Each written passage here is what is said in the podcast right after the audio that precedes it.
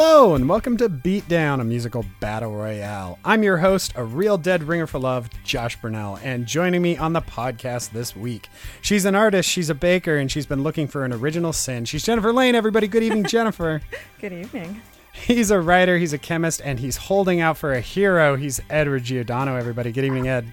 Good evening. I was actually really considering that song, but I didn't want to have two of the same artists.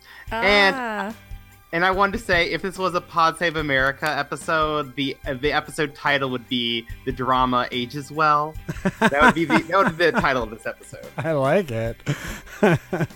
and uh, finally, he's a film writer. He's a Jim Steinman superfan, and he watched a horror movie every day for six years and lived to write a book about it. He is Brian Collins, everybody. Good evening, Oh, Brian. well, I don't get a Steinman named. Like, what am I? I could have slipped one in. Uh, I don't know. Let's figure it yeah, yeah. Johnny on the. Uh, he's a, uh, you know, my, my, one of my favorite meatloaf things is, um, uh, Midnight in the Lost and Found. Oh, there you go. Like, That's I don't really like, it's not Yeah. Steinman though. I don't really like the record, but I love that title. It's a great right. title. Uh, He's got a very bad attitude. How's yes, that? there we go. Uh, so we are here. Uh, you know, Brian, uh, I as soon as so this is my birthday show, and on my birthday show, I decided uh, I'm going to pick a topic, and no one else gets to say no. And so I picked songs of Jim Steinman because I knew you guys could. I couldn't convince you to do that topic otherwise. it would have been it would have been a hard sell. It would I have mean, been- very fun, but a hard sell. Uh, but so we're gonna do the songs of Jim Steinman tonight, and uh, there was no other person I know online other than you who knows that much about Jim Steinman. So I'm super excited to talk to you about that. But uh, you did write a book called Horror Movie a Day and had a website where you watched a horror movie every day for six years. Yep. What was that like? You want to tell the our, our maybe not horror uh, deep listeners about what that experience was? Uh, okay, yeah, uh, yeah. I'm, you know, I'm, I was, I was a big horror fan, and um, I'd started writing for uh, for Bloody Disgusting and some of the other horror sites, and I just wanted to kind of have like, what could my little gimmick be? You know what I mean? So I was just like, what if I just started watching a horror movie every day, and then I started writing, you know, like little short reviews for it, and um, you know, I had a little blog for it, and you know, it was like 20 people reading it. I'm like, that's fine. and uh, just kind of snowballed eventually. Eventually, kind of got, you know, worth worth doing as far as far as like the you know the occasional uh, advertising sale or you know Amazon sale or whatever. Um, and so I did that. I figured I'd do it for a year. But after a year, I was like, man, there's still so many movies I haven't seen, and uh, I'm still enjoying it, and I'm still, you know, kind of improving as a writer. I never set out to be a, you know, a critical critical writer, uh, doing that sort of thing. Um, and so uh, I was like, I'll just keep going until I'm just tired of it.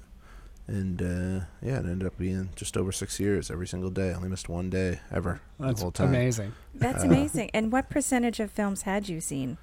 Um, every now and then I would do one that like I saw as a kid, Okay. you know, but like it was always new. It was a, it was a new it was a new movie every day. It was always something I hadn't Wow. seen or just had completely forgotten about. If I if I wanted to do like in October, I would do like I'm gonna redo it, you know, do all the Halloween movies or whatever. But I Mm-hmm. would still do a new one that day too. Oh my god. uh, yeah, this is before I had a kid, so I had time.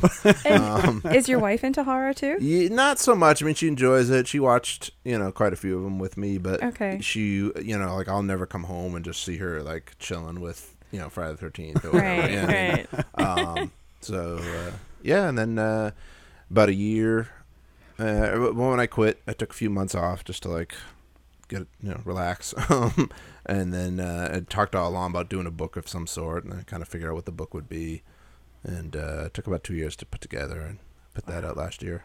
It's very, and the book That's is like about a year, right? It's yeah, kind of so like the book is a year's worth of recommendations that you know all pulled from the sites. It's not like necessarily the 365 best movies I saw, but like you know I didn't want to write out a book of like recommendations of you know like the the horror movies everybody had seen. You know, like right, you- like yeah, ranking them. Yeah. Yeah, you don't. I mean, you don't need me to tell you to watch The Shining. You know I mean, like you, you know that. If Yes. you haven't watched The Shining, that's on you. But here's a Shining ripoff that's actually pretty good. You know, like Yeah, from Denmark. exactly. Yeah, something like Okay, that. yeah. So it's like 365, not not super famous movies. There you go. And uh, you know, they're all they're not amazing because then you probably would have heard of them, but they're Mm-hmm. all interesting, and these are the ones that when I was doing it, you know, every day, anything you do every day, you know, you're kind of tired of it.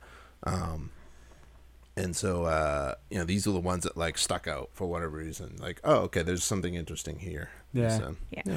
I remember uh, reading on your website at some point you you had said originally you were going to stop as soon as you couldn't remember the first movie, Yeah, yeah. and then you like ended up rewatching the Yeah, first so the movie first- without even noticing. Yeah, it was the first and uh, the, the the first movie I, I watched was Return to Horror High, and I decide at some point like Wow. I will review that again when I end. like what I've learned, summed up by this obscure, not good slasher movie from 1987 with George Clooney. There Wow. you go. Fun fact.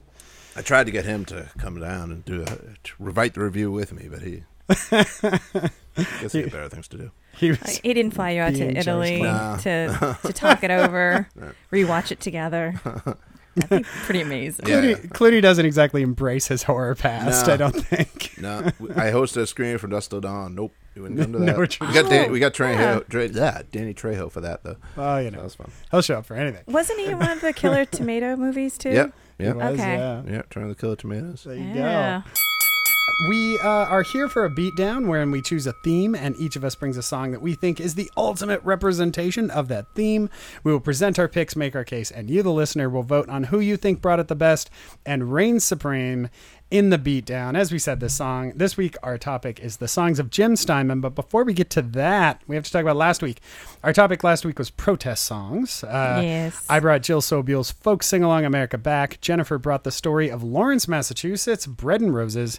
And Ed brought the Cranberries alt rock classic Zombie. But it was our guest Noodle, which was not surprising at all because Noodle always wins when she's on the show, uh, that took the prize with Rage Against the Machine's Anthem of Fury, Killing in the Name. Does Jim Steinman have anything even resembling a protest song? No, No. wait, I take that back. But I don't know what he's. I mean, within the context of other Jim Steinman songs, it counts as one. Like, it- it- it's like you know, it talks something about war and guns and stuff, but it's very vague. It's, it doesn't seem to be about anything in particular. It's on the it's on the newest Meatloaf album. It's called um uh, "Gods of Our Country." No, "Skull of Our Country." Oh, wow, you're right. Uh, That's interesting. I haven't heard the new album. I'm not in love with Braver Than We Are. There's a lot of interesting not. moments on it, but I'm not. Crazy yeah, it's not. It's it. it's very. I mean, they- they're all kind of leftover songs. yeah.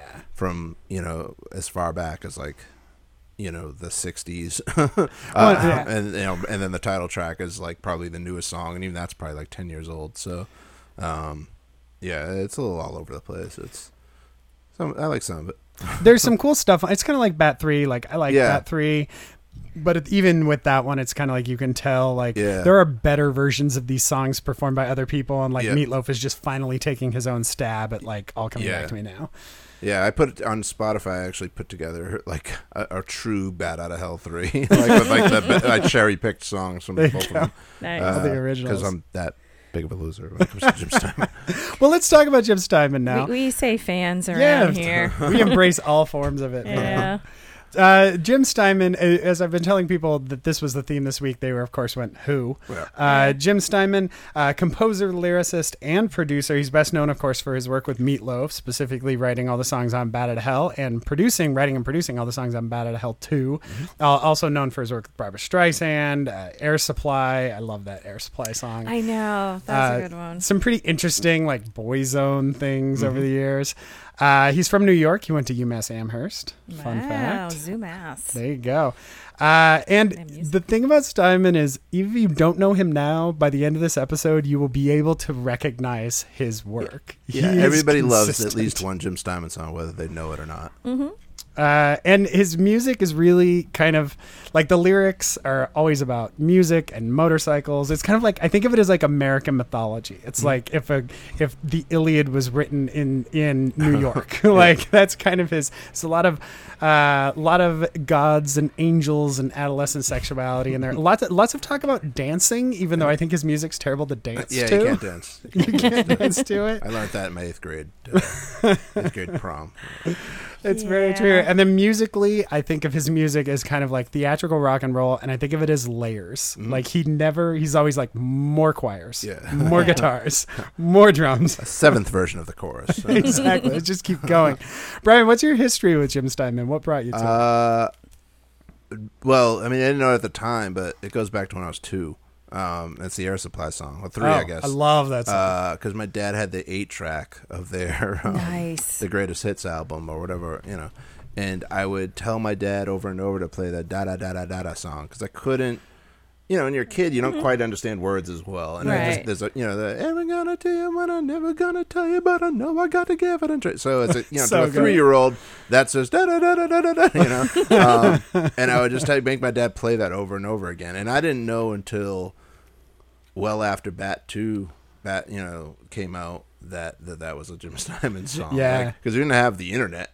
You know, you couldn't like you couldn't like go on a Spotify or, or iTunes or whatever and like mm-hmm. or Wikipedia and like type in the name and see what else he wrote. You know, it's just like it would be a surprise when I bought a Meatloaf album on tape. Like, did Steinman write any of these songs? Nope. Ah, shit. Oh, oh, he wrote two on Bad Attitude. Okay, Uh, that one's not too bad. So, uh, but I mean, for real, it- what got me into the whole thing, as far as knowing what it was, was Bat Two with uh, with Anything for Love. Yeah. which is that's you know what, part, partly why I picked that song. Uh, Oh, am I not supposed to say that? No, you're Okay. Oh, no, whatever. All right. Absolutely. Okay. Um, so, uh, but yeah, and then you know, it then it became once I did get to the internet, then it became like, oh, I got to see what else this guy's done. Yeah. and it would just always be a thing where like I'd just instantly know. I walked into a Sam Goody one day, and I heard three seconds of a song, and I was like. What the hell is this? Is Steinman? What is this? Uh, And they're like, it's. And I look, you know, they like the now playing. So uh, sorry for newer listeners. Sam Goody was a place where you bought music back before we had iTunes. It was at the mall, which was where. Okay. Um, the uh, Which is a place where you Yeah. bought sweaters back before we had Amazon. yeah, they'd have like behind the register it'd be like now playing. It was like a Celine Dion album. And I'm like, all right, hold on. But so I had to ask the guys, you know, like 16 year old dude asking another 16 year old dude, like, can I see that Celine Dion album, please? and yeah, open it up and look at the liner, and sure enough, he he wrote that song that was on. Yeah. and uh, it was just, it was just, it would always be something like that, um, where just like connect. Uh, the other one was um, the movie The Shadow. The oh, that's right. he has the the end credit song at the end, and I'm 14. Oh, wow. I don't watch credits, you know, but I. I'm watching that movie like, wait a minute, whoa, whoa, whoa. no, I think it's a Steinman song, so I watch the credits to wait to see. Like, sure enough, uh, so I don't know if that if that's a bad thing. All his music sounds the same to me or whatever, but it, it's just like a connection. I, I like to think of it as. So. Well, it's a there's something about his style is really um, uh, definitive. Like Yeah. Steinman sounds like Steinman, and it is funny on like Bat Three and uh, Hell in a Handbasket, Yeah. where uh, Desmond Child is really trying to sound yeah, like. Steinman, or like wait. So much for the neighbors, or Yeah, Wake Up- welcome to the neighborhood. Welcome to yeah. the neighborhood. Yeah, the yeah. Diane Warren songs. Yeah, she's just trying so hard to write these Steinman songs, and and you know, hey, like I I th- one of my favorite bands is On the Wall, the Protomen, Mm-hmm. and people often say that the Protomen sound like Steinman, but I like that they do kind of like they have a lot of his hallmarks, but they're not setting out to write Steinman music Yeah. the way Desmond Child when he wrote Blind as a Bat, like he Yeah. even put Bat in the title. Yeah, poor Desmond. It's just funny that like I, I just like how Steinman and, and even kind of meat you can even spread it out to Meatloaf in general, but mostly just the Steinman stuff. How it always breaks those like if you like this, then you'll like this sort Yes, of music thing. Because if like you put on like Pearl Jam, it'll be like, all right, well you might also like Soundgarden and Stone Temple Pilots. Yeah. You put on Steinman, they're like you might like. Uh, Other, they come up with like other Steinman songs, Celine like Dion? yeah, Celine Dion, like the other Exactly. songs from the Meatloaf? people he worked with. Uh, it's just, it's just funny to me though. Like, yeah, there's nobody else like him. It's Don't he's try- pretty try. unique. He is pretty Yeah. unique. He's also the king of starting things that don't really get finished, Yeah. right? Like the Batman musical. Yeah, yeah. He wrote, and there, a bunch of those songs you can hear now, which have popped up on later, like Meatloaf records Yeah. and stuff. But yeah, he tried to do like a Tim Burton Batman musical at one point, and The Bat some Out of Hell other stuff. musical's finally Yeah, right now. there. I'm going to Canada to see it in October. It's, my in, Lo- it's in London now. I was like, ah, I can't afford that much, but I'll go to Canada. Sure. That's awesome. Wow. and you saw him on the the Las Vegas farewell tour, didn't you? Tweet about that at some point. The oh, I saw Meatloaf there. Oh, yeah. Meatloaf, Yeah, yeah, yeah, yeah. No, I went to. That was another funny Steinman. Steinman has this website that doesn't get updated that much. I No. don't check it that much. But one day, I went into work. I'm like, I gotta check the Steinman site. And uh, this is when I lived in Massachusetts. As you do. And check the uh, yeah, I gotta site. check the Steinman site. I don't know why. and I look, and that night, well, actually, the night before was, was the first of a four night uh, tribute thing at uh, a casino in Connecticut. and he was there. And Wow. there was this this band that he put together that was like doing like his hits and also a few new songs. And I was like, what the hell made me think today?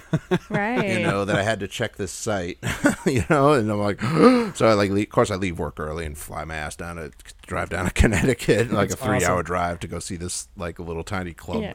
Steinman show. But that's where I met him, um, and it was like, oh my god. yeah, And he doesn't Wow. look like a rock god. no, no, he just looks like he's just you know he's he, he he's a guy that loves his food, and he looks Yeah. like he kind of he kind of looks like what you might think Meatloaf might have looked like if you saw him in the Bat Out of Hell days and then never again. Like he's Yeah, that's a good point. big Yeah. dude with long like gray it's like gray hair. Uh, Meatloaf cut his hair eventually. Steinman never did, so he, he's, he's got like the leather pants and the leather belt and gloves and stuff, and he's just like this.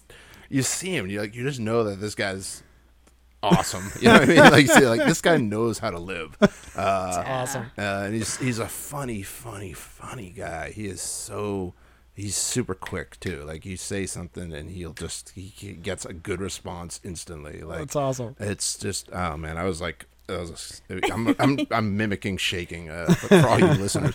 Um, but uh, yeah, no, he uh, and he actually did read my site one time, and I freaked out. I was like, mm. I'm like, you no, don't like. I'm an idiot writing about shitty horror movies. You're a genius. Don't read what I write because it's gonna like Wow. give me a total like panic every time I write. I'm like the no, uh, the horror. hmm. What was Steinman think? That's I'm amazing. sure he did, I'm sure he just read it the one time. Probably came up on his Google alert because I kept mentioning him all the time. And Jennifer, you saw Meatloaf on the Bad Atti- Bad Attitude tour, I think. Um, no, actually, it was. Well, actually, I don't remember. He played. I I went to U U Lowell. Okay. Now it's UMass Lowell. But um, in '83, maybe. Oh, okay, so it's probably like Midnight Lost and Found. and uh, he performed there and we just all looked at it it was a small little you know, Cumnock hall they you know they just pull all the chairs out and Yeah. it, it looks like a it looked more like a like a like a basketball court or something like that with a small you know maybe four and a half foot stage Yeah. and he looked like he was gonna keel over like when he when when they were doing uh paradise by the dashboard light we were just watching him and i'm like oh my god he's gonna have a heart attack and die. He was just so big and so sweaty. Yeah. and like he just completely sweat through all of his clothes. Um but that said it was an amazing show. Like i mean he was he was gonna he was gonna die giving us like the best performance ever. Yeah. He And- definitely used to do that for sure. yeah it These was, it days was it's super always fun harder to watch. I mean, I was probably 20 feet from him. And I was like, oh my God, you're just going to drop dead, aren't you? and you saw him when he still would make out with Patty Dennis for the whole break in Paradise for the Oh, nice. It got really sweaty up there. We're, we're like, Did you ever see that this is documentary? interesting. They did a I, I never finished about it. Yeah. when he was doing a new tour. It was like probably, I forget if it was for Bat 3.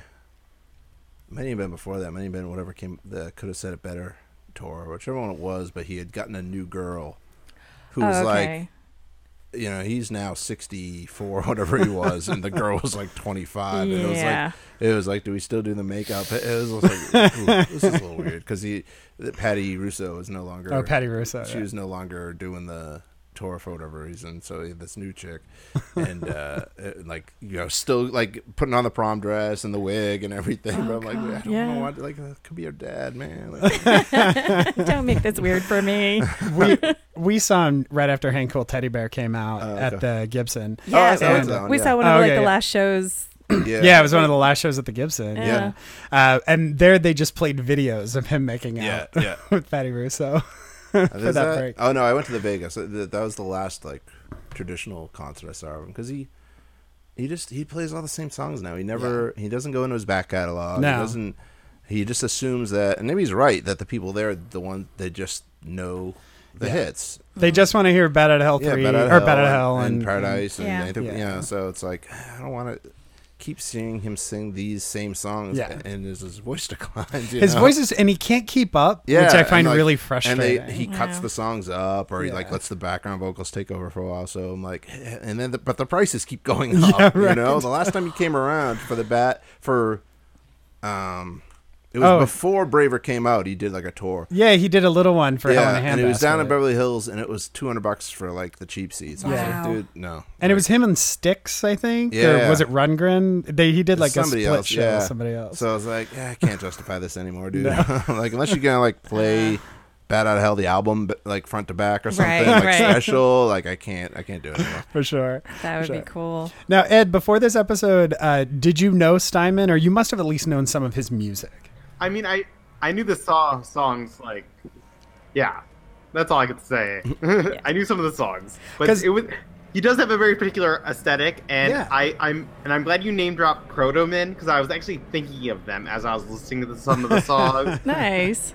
um, because, because of you and your. I was like, oh, I, I see the And my obsession with the Protomen, yes. Yes. I get it. And, then- and I'm My and Proto I- Men tattoo, yes.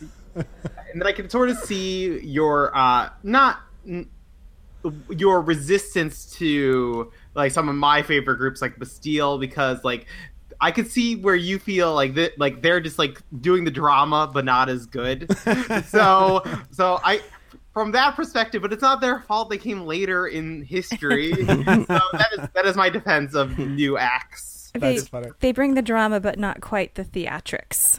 Yeah, Yeah. it's- I, I agree with that. That is that is true. Well, uh, let's go ahead and get into it. Uh, I will put the names in the randomizer. It's me. I'm up Aw, first. birthday boy. So let's just get it out of the way. Let me Uh, check that randomizer. yeah, right. so I saw him click it, but you know, uh, one of he the could things have about programmed it. Sorry. one of the things about Steinman is that he's done a lot of uh, albums with bands that weren't really bands. Mm-hmm. Uh, he did a lot of stuff with just like groups of musicians that he would session musicians he would put together. You know, vocalists that he'd worked with in the past, uh, and he's done a lot of stuff with for movies. And uh, you just know when his song is in a movie. And one of my favorite rando movies that his music is, which is kind of having like a comeback right now. I feel like five, ten years ago, nobody was talking about Streets of Fire, and now suddenly everyone's waking up and talking Yeah. about how great Streets of Fire is. Streets of Fire is a movie uh, from let's see, 80, 84. 84. Uh, 1984 it was written by Walter Hill. Uh, it was his spiritual sequel to The Warriors, where that was social gangs. This is musical gangs, and it's kind of about an 80s pop group versus a bunch of rockabilly guys. The irony of this movie is Walter Hill knows nothing about music, uh, and so you kind of watch this movie and just being like, he thinks he knows what music is, but he's not hundred percent sure. Um, I can dream about you was the big hit that came out. It was a great song. Uh, there's a doo wop group in the middle for like no reason, and then Michael Paré kind of plays Elvis, Yeah. which I think is kind of insane. Did you ever see the sequel? No, The- I, I I read about it and I was just like, I don't know if I can do this because Albert Pyun is not a filmmaker that I trust. Let's say let's just trust. Albert Pyun made like a spiritual sequel with Clare Kramer and and uh, yeah. Michael Paré. I've never seen it. I was but- just I'd never heard of it. Yeah, Road, Road to Hell. Road to. Hell, Yeah, that's what it's uh, called. And like, I never even, I don't even know if it ever came out. I think he like released it himself eventually. That's and yeah. I was just like, I don't know if I could do this to myself. You know, like, uh, there's no Steinman, uh, new Steinman song. in Yeah, it. Like, exactly. if- Like, it just need that, and then I'd be like, all right, fine. But like, not even that. I was like, no. But yeah, so uh, on the Streets of Fire soundtrack, the main band, uh, which is led by uh, Diane, Diane Lane, Lane. at her her second hottest, of course, the first being "Ladies and Gentlemen, the Fabulous Stains," uh, and she is lip syncing a song by a group called Fire Incorporated, which uh, Fire Incorporated was Laurie Sargent, Holly Sherwood on vocals, Rory Dodd uh, also did vocals. He's the guy who says "Turn Around" in Total Eclipse of the Heart. Uh, produced by Jimmy Iovine. This song is called "Tonight Is What It Means to Be Young."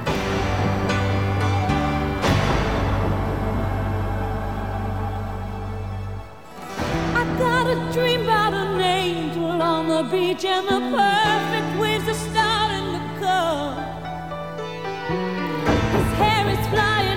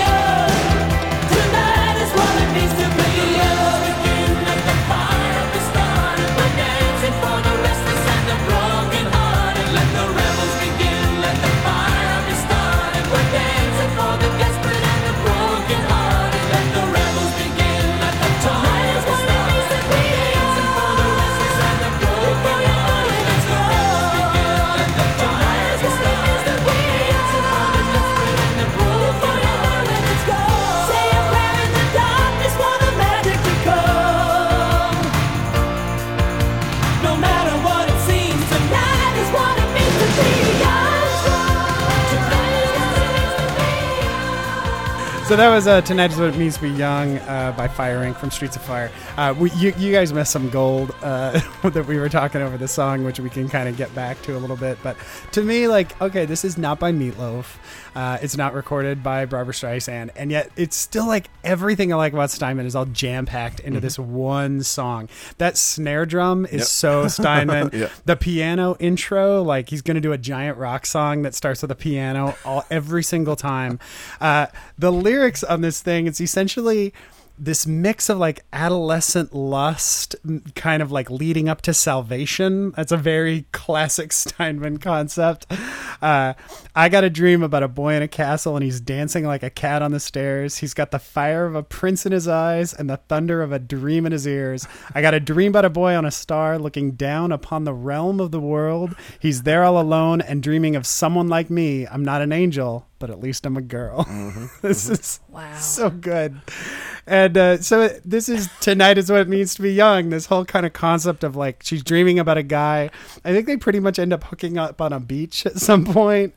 And the oh, he always has these great kind of salvation lyrics. Let the rebels begin. Let the fire be started. We're dancing for the restless and the brokenhearted. So Yeah. good. Like it just and then it so repeats 50. Oh yeah, and then you say that thirty times. yeah For the next six minutes. It's also another like telltale Steinman thing where like every time you think the song hits 10, he just keeps going. He's like more Yeah. choir, more strings, more guitars. And also the song is 7 minutes long. So you just can't stop. I mean, in the movie they play all 7 minutes of Oh, this yeah. damn song. It's yeah, it's the, entire opening. climax of the film. It's like they resolve every plot while the song is going Exact- on. They've got like like other characters are coming on stage to sing with Diane Lane and like it's so it's just nuts. And the Michael man is, like watches a bit and then he's like, all right, I got, I got somewhere to be. That's like, true, he leaves. does. They're still going. He jumps in that car. Uh, what's her name? Uh, oh, the, uh, Field of Dreams' wife. Yeah, can't yeah, Her name. Um, you know, she comes along like, you know, th- this plot gets resolved. It's, it's like, ah, and the song keeps going. it's so good. It's so good. So this is uh yeah, we were talking on the break about uh how Steinman did a musical called Dance of the Vampires, and apparently most of these songs, even the ones we're gonna, well, pretty much all the ones we're even gonna listen to tonight, all kind of stemmed out of one musical he wrote in college Yeah. that he's been cannibalizing for the last 35, 40 years. Yeah, Yeah. he's like a he's like a, a master chef, or or you know, or better it would be like a Mexican restaurant where it's just like it's the same ingredients but all combined Yes, in different exactly. ways. So he's always just kind of pick like even on the, the song we talked about earlier, the um. The, the, the, quote unquote uh, protest song, uh, "Skull of Our Country," the chorus is, is total eclipse. It's like turn around, but just like then they say something else. It's like for the guns on the, br-, you know, whatever the hell. um, and like yeah, and when you listen to an album, you just get these like lyrics or musical breakdowns that like, oh, he's borrowing that from this song, this, this is coming back in here, and this is this is now the bridge of this song. Like I love that though. He's like always Frankenstein and stuff together. Yeah, and then Dance of the Vampires being originally a musical he wrote in German. Yeah, and then Tons, translate. Tanz der Vampire, whatever. Yeah. You can find it online. There's Yeah. no like official really Yeah, recording. uh, there's a cast recording of the like Hungarian, I think, Oh, okay. version. But I mean, I can't. I don't speak Hungarian. I don't know. I mean, the music's great. I don't know what the hell they're talking about. I've never seen the show. Um, they did an English version that came to New York, and it's like one of the big flops of all- Broadway yeah. history. But I guess he was he himself wasn't. The producers kind of overhauled it without him, and No. uh, Michael Crawford kind of. Oh, his that's two right. cents because he was the main vampire guy. Oh wow. So there are a couple of good songs that came out of it, but I guess the play as a whole was just like Yeah. disaster. And Uh, much of that musical was Total Eclipse and this song and things just with the lyrics changed. Mirror got Yeah. revised. Uh, this song got revised. Um, so yeah, I think yeah, Total Eclipse. So yeah, Yeah. There, are, you, you, there are very p- few pure Steinman songs. Like, the one I, my pick, Anything for Love, is one of the few where they didn't. Well, actually, I guess not anymore because that's in the the new Bat Out of Hell musical. Um, but like. Most of the songs you'll find bits and pieces of earlier somewhere. Uh, so Ed, had you ever? Oh, I, I'm just gonna assume you had never heard this song before. What did you think of Tonight Is What It Means to Be Young? You are correct about that. Um, what I felt listening to it, and you are confirming my belief that it, it felt like uh, Bonnie Tyler B side, which is not a negative thing. It's No, just- it's just- totally, It's totally. just, it's just, just a fact. yes. Well, and she would sound great doing the Oh, yeah. song. Like she Oh, yeah. was genetically created to sing Steinman music, which she did for two records. And Yeah. I guess he has had some input on her country career. I've heard, but I don't Oh, know how much. really? She still does. She'll do covers every now and then. Like she did two out of three ain't bad, and Oh, alright. she did the Air Supply song and stuff like that. But uh, yeah, I don't think they've actually worked together. She hasn't done anything new from from Mm-hmm. him since the second album. Yeah, there you go. Uh, Jennifer, tonight is what meets me young. Oh yeah, I mean, this is so 80s tastic, and it was such it, it is such a fun film. I'm kind of surprised it's a, as big a bomb as it was. I really thought that. Oh, the movie. Yeah. yeah, because you know it is it is a good cast. It's a good 80s cast. Um, I thought for sure that it, you know it it would have lived longer in you know cult circles and so forth. But yeah, maybe maybe now with um, uh, a broader release, it'll be. Uh, easier for people to find At the moment, I think it's the song everybody's, or it's the movie everybody's pretending they were a big fan of when they were a kid. yeah. Uh, but it, I, I, mean, mean, I remember the good for box art. Like seriously, I cannot believe that I've never, i had not seen that. You know, when it came out, I was aware of it because you know we had it on the the Stop Shop video shelves, and you know I, it's it's really pretty striking. You know, kind of you know those day glow colors, uh, very eighties. You know, paint swatchy. um, so yeah, everything about it is just very big and over the top. It's my box. It's my desktop wallpaper at work. Is the cover for Streets of Fire. Nice, yeah. Uh, well, that is my pick. Uh, let's turn it over. The randomizer selected. Ed, you're up next. Ed, what did you bring for this Songs of Jim Um, Steinman beatdown? I brought the Celine Dion classic. It's all coming back to me now. I know. I know. There's the Pandora box version. I've later I've discovered. I I knew of the Meatloaf version. So when I was going through uh, Jim Steinman's Wikipedia page, when I first, I think I think I was thinking that we were doing a Ro- Robbie Fulks week at some point. and We should do one. Very I- different. Yes. and then I was like, hold on, no, we're not doing. We're, that isn't the theme. It's Jim Steinman. I was like, okay, who is this person? So I was going through all his uh, writing credits, and there was, uh, and I was like, oh, holding out for a hero would be great. Oh, well, then I got Jen's selection. I was like, never mind, I can't. I don't. I don't. I don't want to go down that path. So I was like, what's another one that's really solid out of this? I was like, oh, I love. It's all coming back to me now. It's drama. It brings the G- traditional. Uh, aesthetic of Jim Steinman.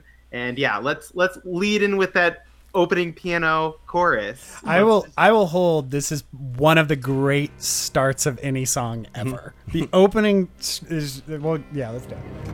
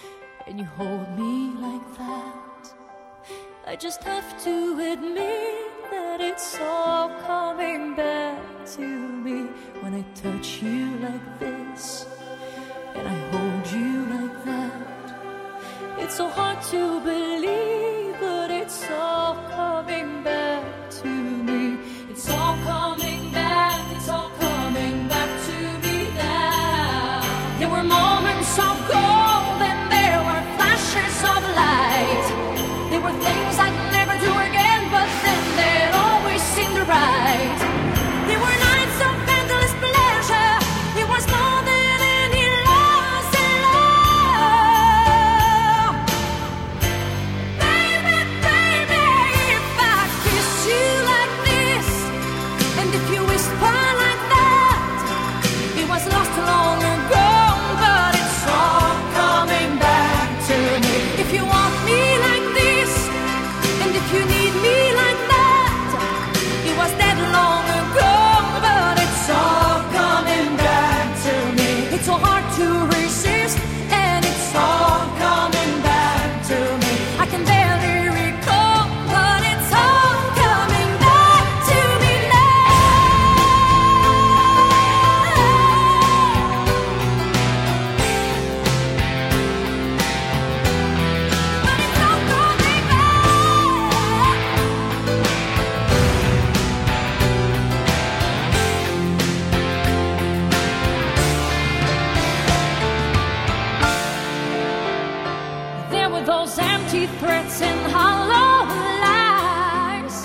Uh, for the listeners who didn't hear, Brian got up to get a beer and then took his headphones off, came back, put his headphones on, and he was singing like he had not missed a beat in the song.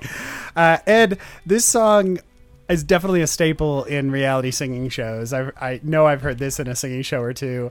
I think one of the things I love about this song is it is begging for you to over sing it.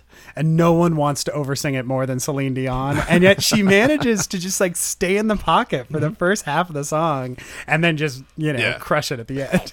Yeah, Do- only dogs can hear some of the notes. in there. Well, yeah, Oh my tell us about this song, Ed.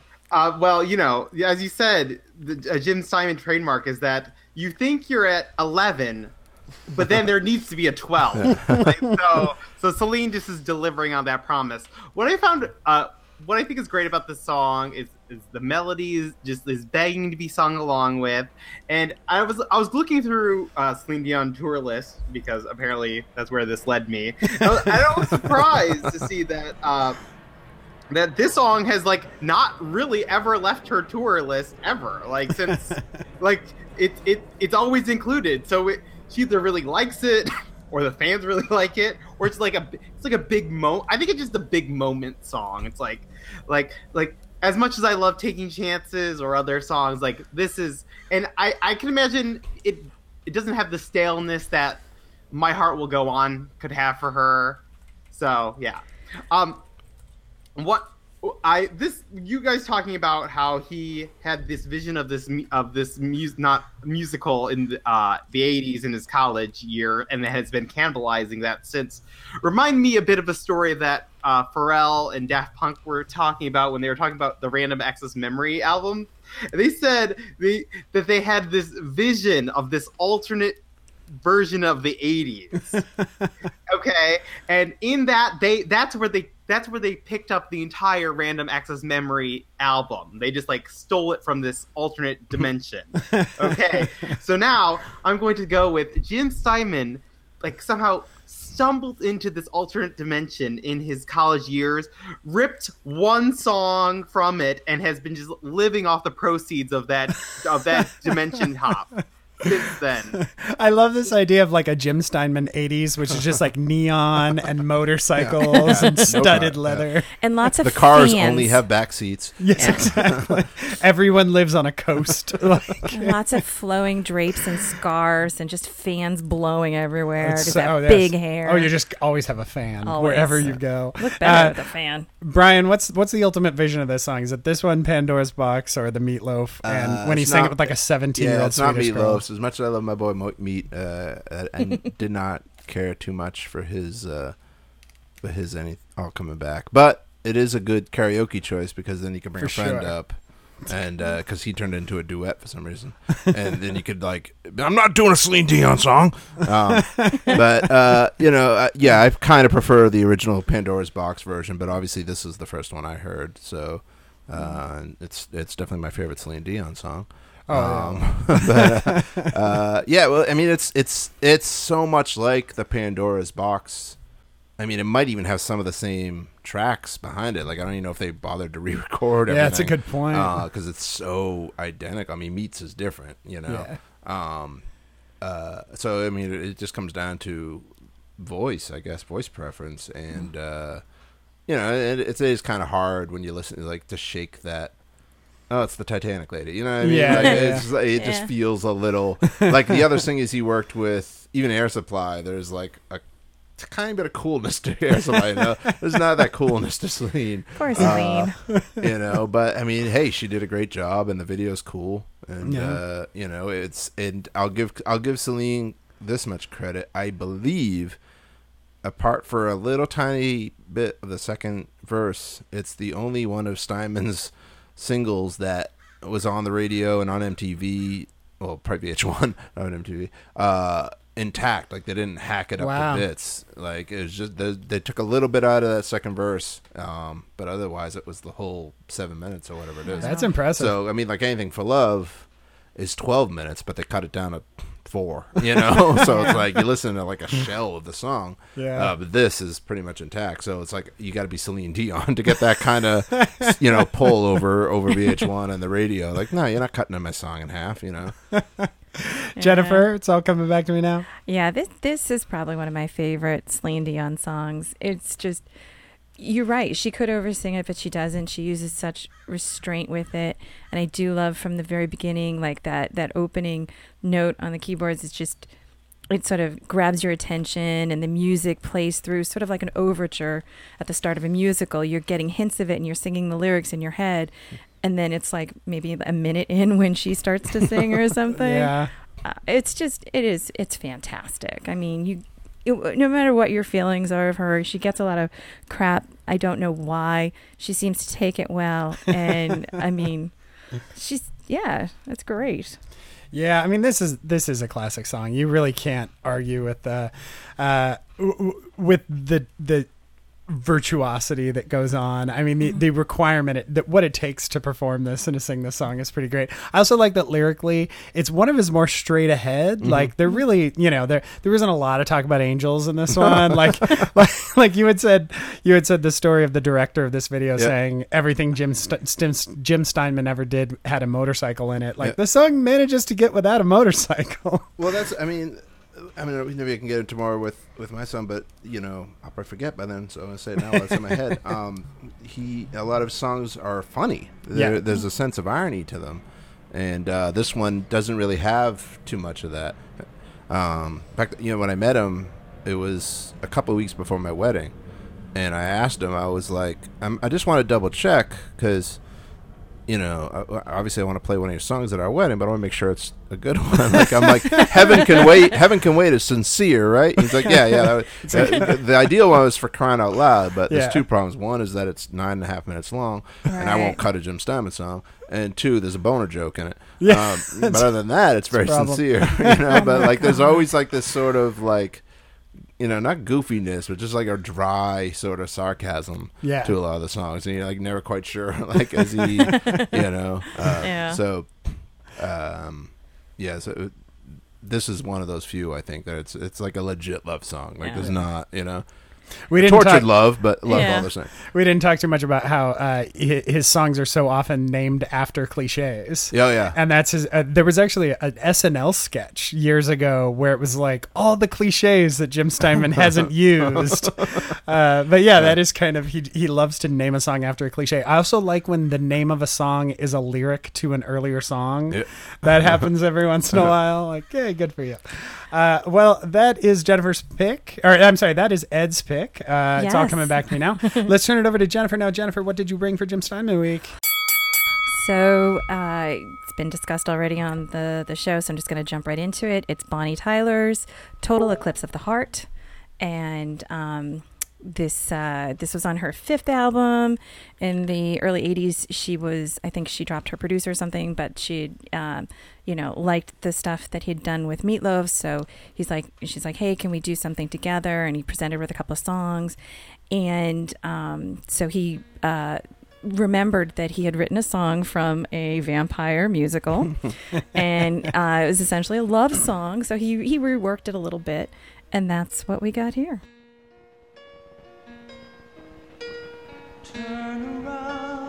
Every now and then I get a little bit lonely and you're never coming around. Turn around.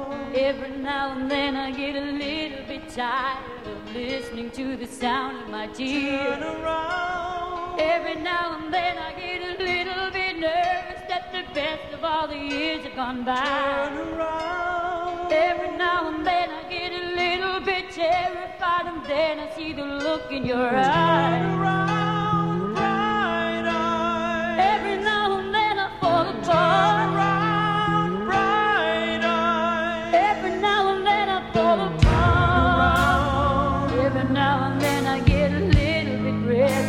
I dream of something wild. Every now and then I get a little bit helpless and I'm lying like a child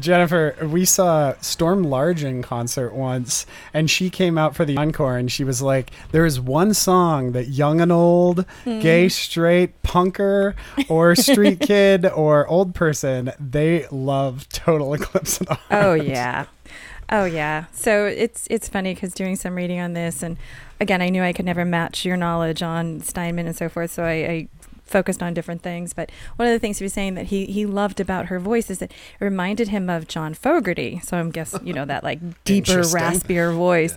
So um, he was really excited to rework this song for her.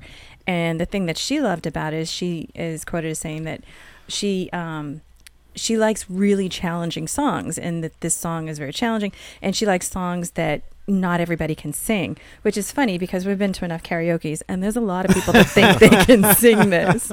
And the thing is even when they're bad they're putting so much just just, just You've so gotta much commit. Yeah, you into can't it. half-ass the song. yeah, it's like it's like you you applaud the performance just because you know they're so utterly committed and so passionate about it, and so yeah, I mean it's a it's a it's a sad love song. You know, she's starts right off. She's you know um, turn around every now and then. I get a little bit lonely. And you're never coming round. It's like right there. We know, you know, this woman is not happy not happy. Got some sad stuff going on, and you know the chorus. And I need you now tonight, and I need you more than ever. And if you only hold me tight, we'll be holding on forever. And now that I know it was in a vampire musical, a lot of these lyrics make more sense. It's you know, true. It's true. love in the dark. You know, holding on forever. It's like, oh, oh yeah, you're really committed to that. Yeah, that's uh, also that a very theme of the vampire. it's a very Jim Steinman thing, like the forever, the destiny, the fate. It's very heavy in the, his the, work. the, the the you know contrasting young and old. He's always Yeah. like um, we'll never be as young as we are right now, and Yeah. uh, you know.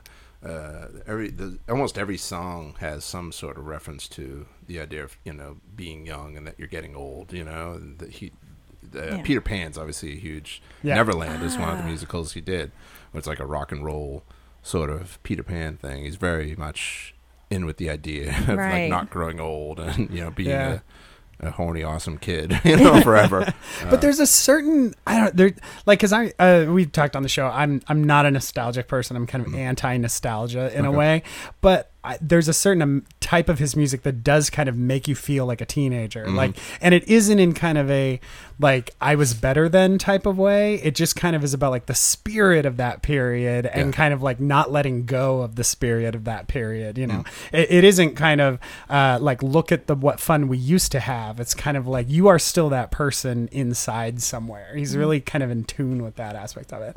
Uh, Ed, Total Eclipse of the Heart. What do you think? Um, it's a it's a great song. Obviously, I always consider it uh, like the song that brought Nikki McKibbin on the map for me. that was, was like like I, I was I was looking back. I was like, did is this the song that saved her from complete and old tutter, total destruction in the final four of American Idol? But I looked it up, and that was no, that was Mary Jane. That was that was the song, and I'm the only one. Are also great songs. Um, but but Total Eclipse of the Heart is the song that got Nikki McKibbin into the final ten of American Idol, and so I was like associated with her at like like I'm I don't know if I heard that song. I'm sure I did before that moment in my life, but but uh, I just remember being like, oh my god, this song is is amazing, and it, all the drama and all all the epic lyrics. uh, I don't know, like I can't get enough of this song. Like, and as as you were saying about Storm Large, like I I could start singing this song, and no matter what group I'm with. People will just join in. Everyone more loves choirs, Everyone loves this song. more people, a random violinist on the street with start joining in. Like that is what happens in the street of San Francisco. Yeah. And I do remember the time that we went to karaoke and this Oh, kid yeah. got up. He was an Asian kid with all of his friends, and he did this song, and his friends are falling out of their chairs laughing at him, like not even laughing with him, like straight up laughing at him. And I don't think he spoke any English really. but he knew this song. But he knew this song, and l- literally, like halfway through this song, I don't know if it was intentional, but a bunch of like the drunkest, broiest douchebags at the bar just decided, "You're our boy," Yeah. Yeah. and he was singing, it, and they were like shouting it back to him, and it was like magic. Yeah, Like, you can usually get the crowd to, to supply the turnaround. Oh, right? yeah. Parts, you know. That Yeah. was pretty great. And it was in and the, the the crowd was cheering with him. Yeah. And the crowd wasn't laughing at him, not like his friends, but he was so committed. I mean, he was like on his knee, pumping his fist and everything.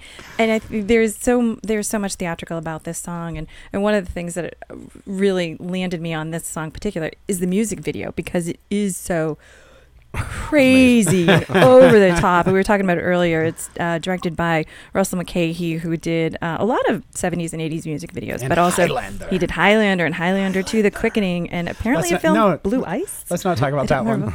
Let's only talk about Oh, so oh, so Highlander fans yes. don't even want to talk about the, the Razorback. That's Yeah. right. And the co- and he did the uh, pilot episode of almost every show on HBO for a while. Yeah. But yeah, you, So- you say you say over the top. I say iconic. there you go. Oh, it Let's is. do It is. You just need to see one frame of it, and you know exactly what it's from.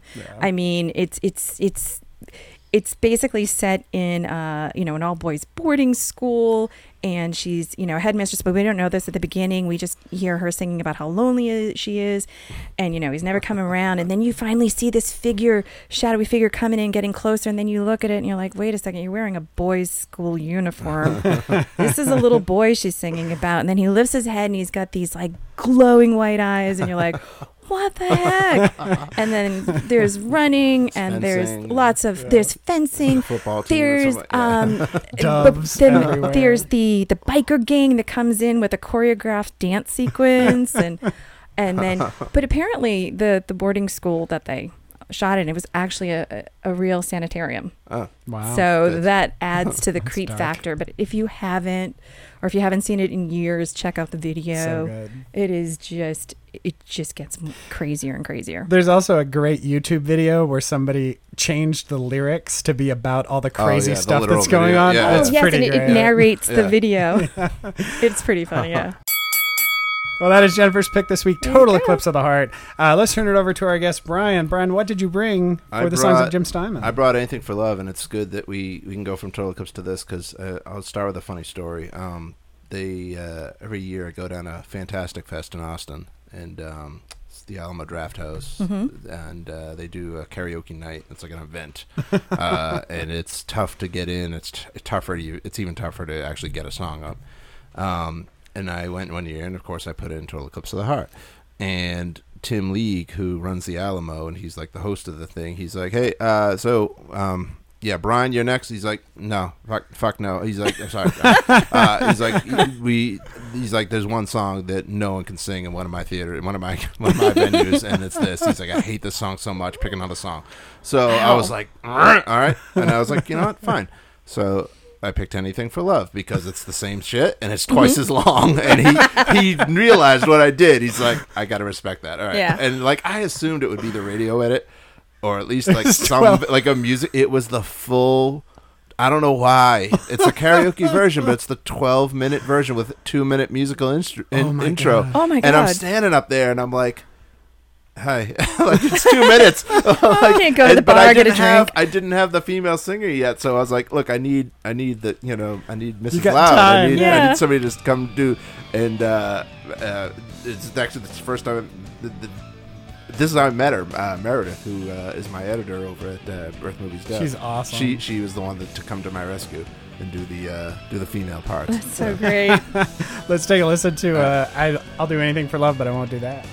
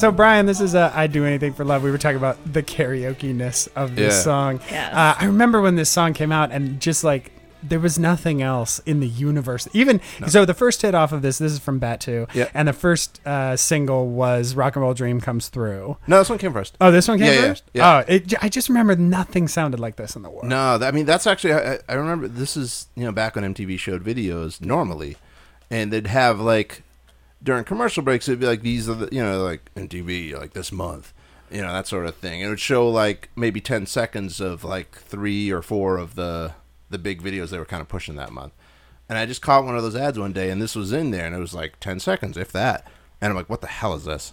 and, you know, and this is this is 1993. Like this is what I'm listening to all the time: Pearl Jam, Nirvana, Stone Temple Pilots, um, Alice in. Ch- you know, what I mean that stuff, the grunge Yeah, stuff, yeah, like yeah. everybody else. Um, and obviously, I mean, not that there's anything like this anyway, but there's really this was like a real departure, you know. But there was something again that what I was talking about before. It's just that instant sort of like hook for me, you know, Yeah. like whoa, this is this is in my wheelhouse. And I sat and watched MTV all for hours waiting for them to actually play this whole video. Yeah. and I was just like blown away. I'm like, this is like the greatest thing ever. And uh, I got the album, you know, probably a month later or something like that. And uh, you know, Objects in the Rearview Mirror, which is the third single. Yeah. uh, that's probably my favorite song on the album. But anything for love, uh, you know, there's just it's just so epic. It's the long, I think it's his longest song. If not, it's, it's up there. You know, it's it's 12 minutes in its entirety. Yeah. Yeah. Um, it's got that great two minute instrumental opening with like you know the guitars meant to sound like motorcycles, and Yeah. you know I, I heard Bat two before Bat one, and now of course I realize it's sort of like you know rep- you know but same thing that the Bat Out Hell title track did. Yeah. You know, I was like you know, it was like eventually he'll start singing two minutes from now. Um, and uh, but there's one thing that I, I just really really love about this song. The first word is and. That's the first word of the song. It's true. And I love that because they always tell you you can't begin a sentence with "and." Right. Right, and I'm like, he he began a whole album like that, Yeah. and, but somebody said like, well, it's a sequel, and I'm like, holy shit, That's that's, so amazing. Seventeen or whatever, sixteen years later, Oh, like wow. it's truly like Bat Out too. Like he's like uh, he's they're picking up right where they left off, and I just thought that was so cool. And so in my writing, I always always everyone ju- like 99% of my reviews and articles there's a paragraph that'll start with the word and. That's And that's my little tribute. Because that's like that was the, the coolest thing in the world once i realized that. Um but uh yeah i mean it's you know I mean, there are people that just hate this you know because it was ubiquitous. It was on the radio a lot It was you know? a little inescapable. and but because there's nothing else like it it was like when people want to like you know like now if like a band has a hit like you know what's the what's big now? Imagine dragons or you know whatever the hell's big.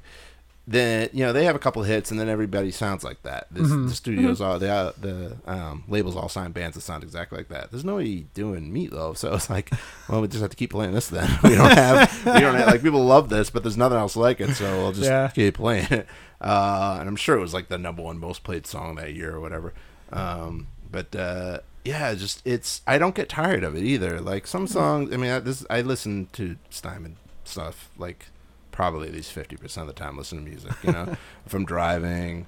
Uh, you know, especially because I I work late, so when I'm driving back late, like I need something I can sing along to. It's like, oh well, I know I know all these words, you know. Yeah. Um, so, uh, and I just don't get. And Meat doesn't get sick of this song either. He's cut it down some because, like you were saying before, his voice isn't quite as you know powerful as it used to be.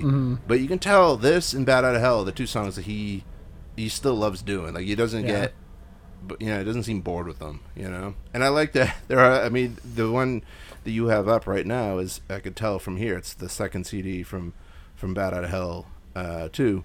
And the second disc is just cuts, different cuts of all the songs. It's not like they didn't put like rarities or demos Yeah. or like acoustic versions or whatever that. It's just like, oh, here's the radio edits, and here's like the longer edit, and here's the shorter edit, and this is, and one of them is actually called something like the longer but not still as long as the album, something like that, like Yeah. not as long as the album version cut. Longer still, but not as long as the album Yeah, version. like I love that. It's just so goofy. Yeah. Um, but it, it makes it fun for karaoke too because you're not quite sure which one you're gonna get. Like you just like you tell the KJ like, yeah, I think for love, you might get the full twelve, you might get the three and a half or whatever it is radio edit, you might get some weird version in between. Uh, so yeah, it keeps you on your toes, so that's good. Um, and uh, and, and you know it, it's it's got one of those great Steinman overlong like the titles are just as overlong as the songs Yeah, for you sure. know, the full title is i would do anything for love in parentheses but i won't do that uh, and of course every five minutes somebody will be like but what is that and just because Yeah. you know if you just i know it's long but if you listen to the song it's right there it's the last So, yeah, line that- along That was always the joke. Is, Yes. Well, what, Well, what was do? it? But he actually says that. yeah, He's it's like, the, sooner or later you'll be screwing around. I won't do that. He instantly says, "I Yeah. won't do that." Come on, exactly. Yeah. And apparently, if you go through the lyrics point by point, Yeah. every time he says, "But I won't do that," Yeah. the thing immediately before yeah, it's a it, grammatical sort of trick. So Yeah. it's like uh, I'll never stop dreaming of you every night of my life. Uh, I'll never do it better than I do with you. So there's actually a lot of that. Yeah. as it turns out. But I mean, that's like that's when you get into like you know Yeah. super nerd. You could just be like, look, it's uh, right. The last thing the song. Sooner or later, you'll be screwing around. I won't do that. Yeah. Come on. This song, uh, I, lo- I love this song. This is definitely one of my top Oh, yeah. top two or three Steinman songs.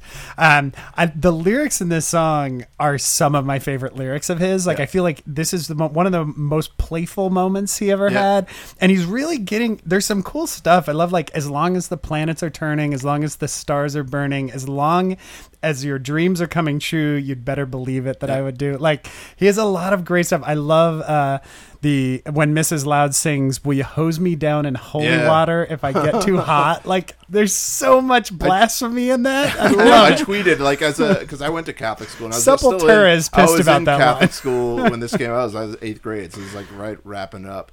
And I tweeted like not too long ago. I was just like, you know, now that I'm old and boring, like I, I really regret that I never had the chance to hose someone down with holy water until she got too hot. and of course, I got like three favorites from people that I don't know. I'm like, oh shit, all right, yeah. Yeah. Uh, but um, yeah, no, it, it's got it's again, it's got like all of his themes kind of like thrown into this one thing. There's love, there's there's uh, the sadness. There's a lyric about rock and roll. Yeah. um, you know, there's uh, there's the whole young and young and old contrast.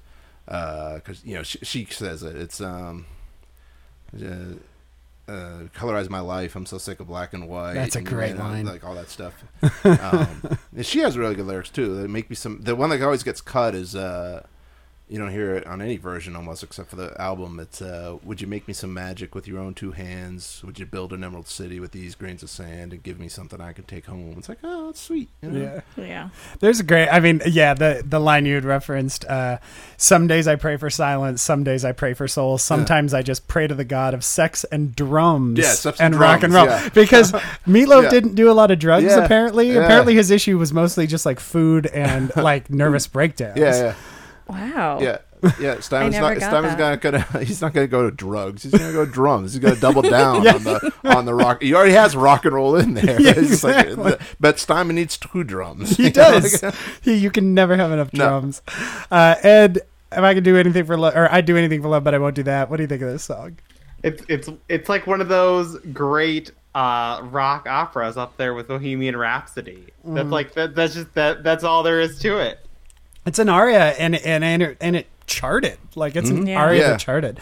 And I think I want to say this was at the time like the oldest person to ever have a number one record or something. Like Meatloaf broke some record. Yeah, with he. this. I mean, uh, he won like the Grammy, and like, I mean, it was like a huge comeback. It's like I don't know what. You know, I mean, you, you'd never see anything like this now. Like Yeah. getting a push from whoever pushes music, you know, and like I- I- it, again, think it doesn't I- really fit into anything. I mean, it's rock, but it's not Yeah. alternative rock, and it's not hard rock. It's just theatrical rock. I mean, Yeah. Queen is probably the closest you can get Yeah. to like that style, just because of all the different. You know, you get like four different tempos in one song. um, but uh, you know, obviously Queen had cer- certainly passes. But I mean, maybe maybe that was the right time because Queen was kind of getting a revival of its own. I mean, though Freddie had already passed That's on true with the Wayne's of Wayne's World World, and and, stuff. yeah. So and Meat's actually in Wayne's World, which is Oh, that's right. Um, Oh. So uh, you know, just perfect timing, I think, for their attempt. Because he never really had that much success again after, like with radio and stuff. Yeah, for you sure. know, and his new stuff, it's you know, kind of like indie label, and you know, you don't hear it on the radio, and you know, you know, there's no video or whatever. So yeah. Well, and then he all like Hang Cool Teddy Bear is just a bad record. yeah. Like, I I, like that one I don't mind. The one after song. that is the one I, I really can't get into. Hell in a uh, Hell in a Handbasket. Handbasket. I Hand kind got some like stuff that like- one for some Oh really? Oh, I can't get into that one at all. I don't know why. Ed, what were you saying? I was just saying that uh, that I would disagree with him that that something like this couldn't happen again. It's just like our society is so is is so is sub segmenting so much, and like if if something really breaks through with a certain group of people, like sales don't even get you on the chart anymore. It's it's the it's the equivalent. Uh, One thousand five hundred streams counts as one unit sale for a single Wow. Oh really? so, so or yeah, th- is that right? No, or no, it's 150 plays. 150 plays counts as one single sale, and then that, 1,500 counts as an album. Yeah, that's Um, hard. That means I've I've bought the Japandroids record many many times. There you go. Which they which they appreciate. yeah, I'm Um, sure they do. but so I mean, like this could have like I I mean. I think Psy was kind of that way just a few years ago. Like, if the song is really great and resonates with just the right enough people, it could it it could happen. If if there was ever a time, it is now. I actually I actually agree with that on this one uh, because um, Tom Petty had his first number one record I think almost in his career last year. oh wow. Really? And then uh, who did we see with Lady Tony uh, with Lady Gaga? Uh, Tony, Tony Bennett. Bennett. Tony Bennett. Yeah, Tony Bennett had his first Oh, number wow. one record in his career. Oldest man to ever have a number one record. So it's actually it, it's funny at the time the a, a comeback of Meatloaf's caliber was totally unheard of. Hmm. But now because there are so many people on labels by which you can really sell records and the Hmm. only people really selling records are people that appeal to a Walmart audience. Yeah. Yeah, like Walmart and Tom Petty are actually selling albums again. But it would be interesting to see, like, yeah, I, I, it's almost it's almost to see like if Alice in Chains were to come back and have Yeah. a big explosion, would that be possible? I, I- I guess arguably their fans would say they already. I mean, did, it's but- harder, especially around here, because LA does not have like a traditional rock station. We Yeah. have the two alternative rock stations, but like yeah, like a band like Alice in Chains or Stone Temple Pilots that came out now, I would they wouldn't play that. Yeah. you know, like you don't hear Yeah, stuff but but, but that what but what role does radio have in uh, sales? Well, I don't that That's a I don't know. good I mean, that, that's yeah. Yeah, that's a whole that's other also a good discussion. But I mean, that's where you kind of get the idea of like what's going on in music. You know, Yeah. I mean, Yeah. I guess like like I always joke every year, like the who wins the voice, like do those people. the do voice those is people a, is a sham of a reality show. Do not get me started on this. Well, let's uh, let's polish this off now. We'll go around the circle, and uh, everybody can make one last final case for why the audience should vote for their song, uh, and uh, why they should win as the bringer of the songs for Jim Steinman. Uh, we will have one winner, and everyone else will only be able to listen to. Um, I don't know, not Steinman. They'd have to listen to imitations. They'd only be able, they can only listen to uh, Welcome to the Neighborhood. That's it. Actually, you had mentioned I asked you on Twitter once what's your favorite non-Steinman meat record, and you Yeah, said it's probably Welcome, to the neighborhood. Yeah, there's some Yeah. good stuff on there. I, I can I think mine's probably Bad Attitude because it's like Yeah, an like '80s Bad metal Attitude, yeah. record.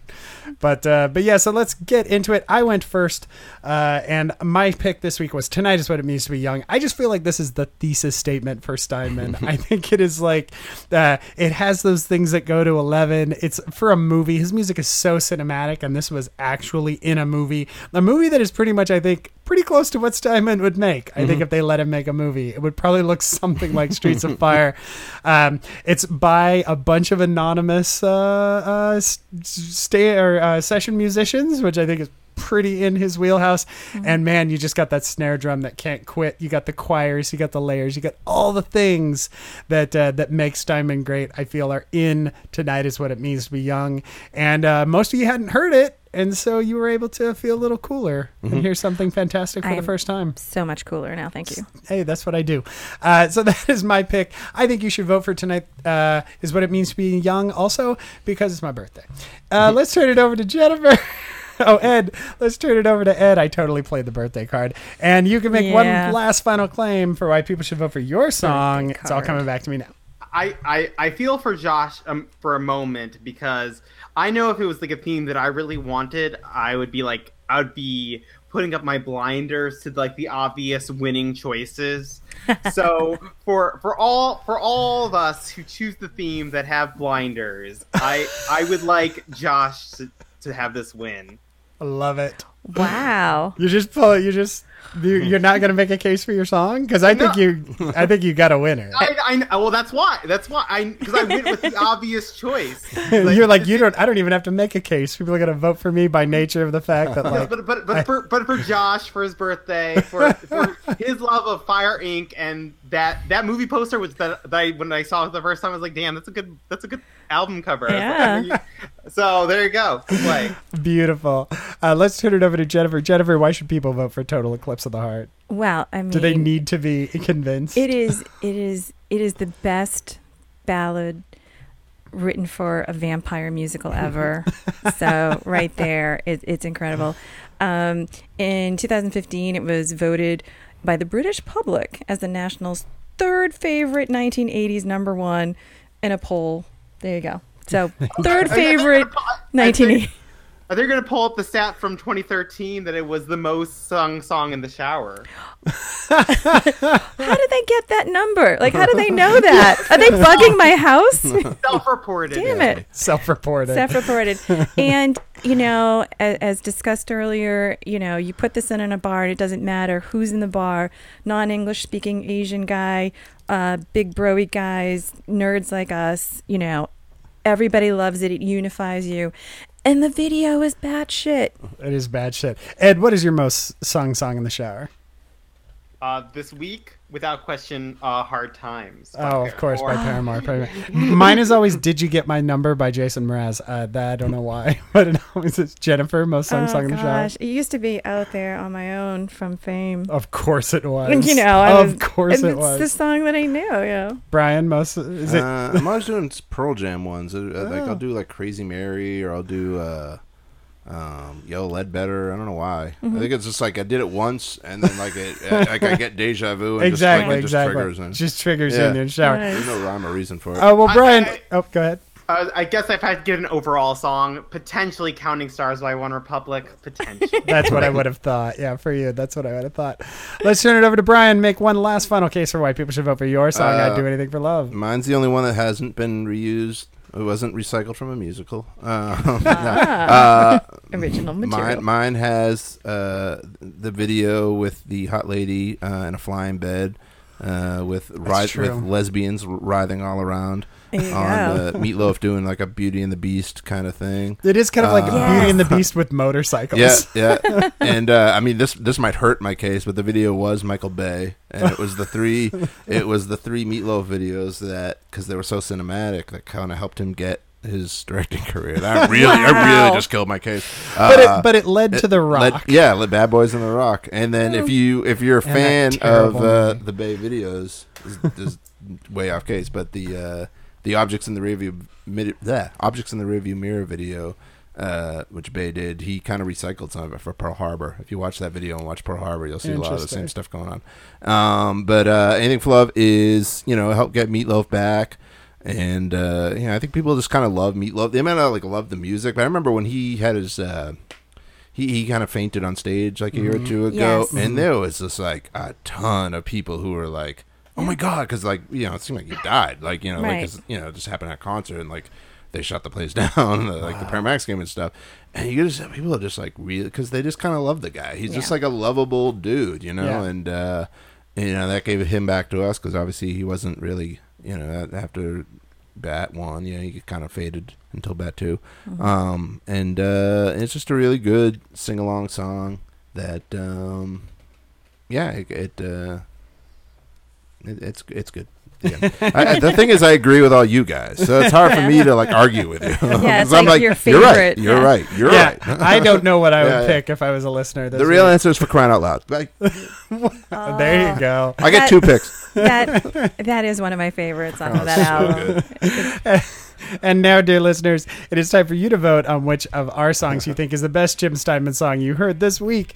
Uh, you can vote on Twitter by tweeting us at BeatdownPod. You can email us at beatdownpodcast at gmail.com. Uh, or you can tell us on Facebook at facebook.com slash beatdownpodcast and let us know your favorite Jim Steinman song. Uh, that is beatdownpodcast.podbean.com. That's the best place to vote. Beatdownpodcast.podbean.com. Before we go, I have to mention my favorite part in Making Love Out of Nothing at All mm-hmm. by Air Supply is when he sings, and I'll make all the stadiums rock, and you hear the goofiest guitar riff. It's like, meow, meow. It's so good. It's my favorite moment. I remember when he, because that's the only song he ever did with them. And Steinman later he said that they were the two most boring individuals he had ever met in his life. But he was like fascinated by that. Like he so was like good. endeared by how boring these two guys were. Air Supply, which are notable for being the first uh, musical group to ever play live on QVC. oh wow, really? yeah, they, they have that. They have Wow. that factoid. Uh, I have a dream where I really want to do an Air Supply biopic, but not do any research for it, and just assume make and make up? everything up. like, because that would be like, the, like, because again, 'cause they're the boringest people in the world. I just have this like really sordid, like, I don't even know their names. So like, I don't even know. What the, I think one name is Graham. for It's some probably yeah. there's uh, a tiny Australian and a giant American. Yeah, like I don't know which one's which. go. I wouldn't do a shred of research. I'd get like Will Ferrell and John C. Reilly and just like make the worst movie ever. Oh my gosh, That'd be that amazing. sounds really fun. That's amazing. Well, before we go, uh, Brian, would you uh, like to tell people where to find you online and plug your Um, book? Yeah, uh, I'm. Uh, I still update horror movie a day every now and then. Uh, it's just horrormovieaday.com, all one word. Uh, I don't obviously do it every day anymore. Uh, but there's a book you can get it on Amazon. Uh, it's horror movie a day, the book, because I, I spend a lot of time titling. Um, and uh, if you're you're into horror, that's you know, it's, it's I recommend it. Um, and then uh, you can find me on Twitter at Brian W Collins, and I'm usually just alternating between talking about horror and talking about Jim Steinman. So That's, that's pretty accurate, Yeah. actually. nice. Uh, Jennifer, Every now and then I'll yell at Trump, but other than that, that's just Steinman and horror. yeah, Yeah. That's pretty much what the world is. was, right Yeah, now. I was gonna say. I that. wish, I wish everybody was just like dividing their time between Steinman horror and yelling at Trump. That'd be great. Jennifer, uh, what? Uh, how? Where can people find you online? Uh, Instagram and Twitter at Jenny B Creative. There you go, Ed. Where can people find you? At Edward Giordano. There you go. Edward Giordano. Uh, and uh, I'm at Josh Burnell, B U R N E L L. Movie I wrote called Boone the Bounty Hunter is currently on disc at Walmart. You should all go to Walmart and buy it. I haven't seen it. I should actually go to Walmart and see if I can find a picture of see what it looks like. Right, but you've seen the movie, and the Oh. I've seen the movie. It was yeah. super fun. I've It's seen a the very movie, fun movie. but I've never. I, I would like to go and see it on a shelf. I think that would be well, really funny. we'll go up to Walmart we tomorrow. should. We'll go to a Walmart. We're Gonna do Uh, a road trip. Well, that is it for us. We'll be back next week for another beatdown. Good night, everyone. Good night. Night. Beatdown is a production of us and is recorded in the office attached to our garage. Our theme song is Optimism by the Numbers by Brian Lerner and used with his permission. If you enjoyed this podcast, please leave a review on iTunes. It helps others find the show. The music clips we discuss in this podcast are used in compliance with the U.S. Copyright Act fair use exemption for criticism and commentary. If you want to listen to the songs we talked about this week in their entirety, visit us on Twitter at BeatdownPod, online at BeatdownPodcast.com, and on Facebook at Facebook.com slash BeatdownPodcast.